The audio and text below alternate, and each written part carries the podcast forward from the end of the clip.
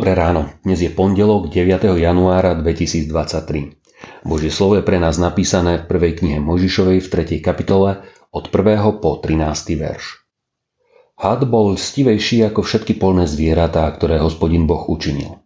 Ten povedal žene: Či naozaj, riekol Boh, nesmiete jesť zo žiadneho rajského stromu?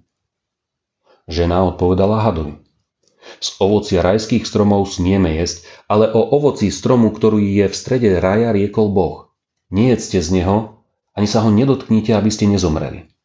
Hád však riekol žene: Vôbec nezomriete, ale Boh vie, že v ten deň, keď budete z neho jesť, otvoria sa vám oči a budete ako Boh.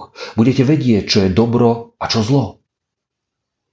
Keď žena videla, že by bolo dobré jesť zo stromu, že je pre oči zvodný a lákavý na zmúdrenie, vzala z jeho ovocia a jedla. Potom dala aj svojmu mužovi, ktorý bol s ňou. Aj on jedol. Vtedy sa obidvom otvorili oči a spoznali, že sú nahí. Pospínali si teda figové lístie a urobili si zástery.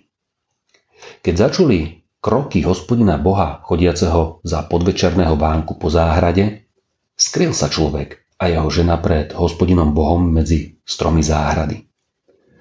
Hospodin Boh však zavolal na človeka a riekol: Kde si? On odpovedal: Počul som ťa v záhrade, bál som sa, lebo som nahý, i skrýl som sa. Na to Boh riekol: Kto ti oznámil, že si nahý? Nejedol si zo stromu, z ktorého som ti zakázal jesť?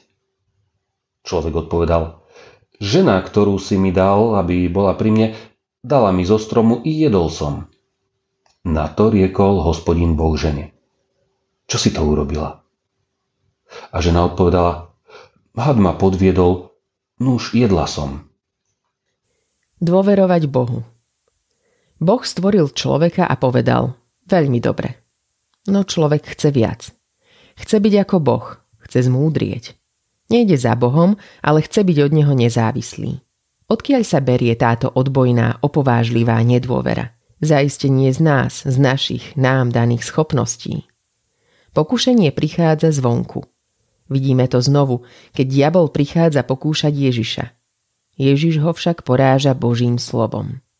Adam s Evou ako by Božie slovo nebrali vážne, alebo ako by mu nerozumeli. Hľadali v ňom nejaké skryté výhody. Pokúšiteľ pokúša a nepotrebuje veľa. Nachádza človeka, ktorý len hmlisto pozná Božie slovo a nedôveruje Bohu. A pritom stačilo so svojimi pochybnosťami počkať do podvečerného vánku a prísť s nimi za Bohom, keď sa bude prechádzať v záhrade. Adam a Eva však ešte nevedia nič o Kristovom kríži a Božej láske. Považujú ju za samozrejmosť. Ich nedôveru snáď môžeme pochopiť. Čo ale ja, biedný človek?